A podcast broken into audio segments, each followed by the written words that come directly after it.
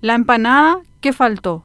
Cíclicamente, las redes sociales se hacen eco de situaciones jocosas o dramáticas que se viralizan a velocidad exponencial, especialmente en estos tiempos en los que la pandemia nos ha llevado al encierro intermitente, en el que el uso de la tecnología ha sido una vía importante de distracción y una válvula de escape al estresante contexto devenido de más de un año de restricciones.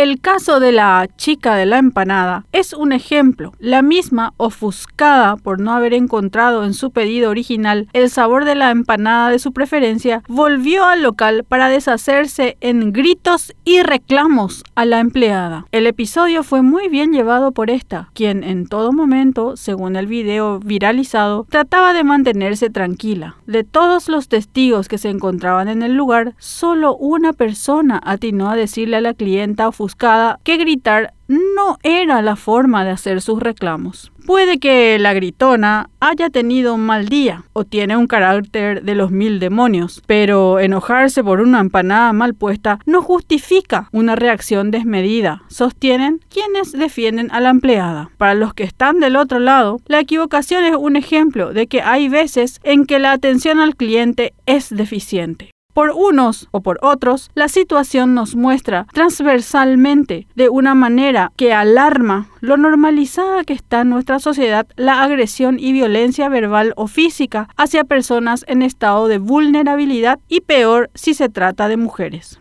hay una desprotección tal que se asume que las personas que trabajan en atención al cliente son el basurero emocional de los clientes. Lo aplican en quienes hacen venta al mostrador, cajeras, call centers, guardias de seguridad y otros. A estas personas no les queda más que aguantar porque renunciar en estos tiempos de crisis no es una opción. Tras ese uniforme, tras ese auricular, hay una mamá, un papá, un hijo, una hija que tiene una lucha por ganarse la vida de manera digna. En este caso, la empresa salió en defensa de su empleada, pero no todas actúan así. Además de hacer una defensa pública, también deberían plantearse llevar adelante un plan de contención para trabajadores expuestos a este tipo de maltratos. Por su parte, las autoridades deberían analizar no solo en penalizar a los perpetradores de actos violentos, sino en repensar en un plan que apunte a la salud mental en general. La vida es demasiado corta, más aún hoy, para enojarse por una empanada.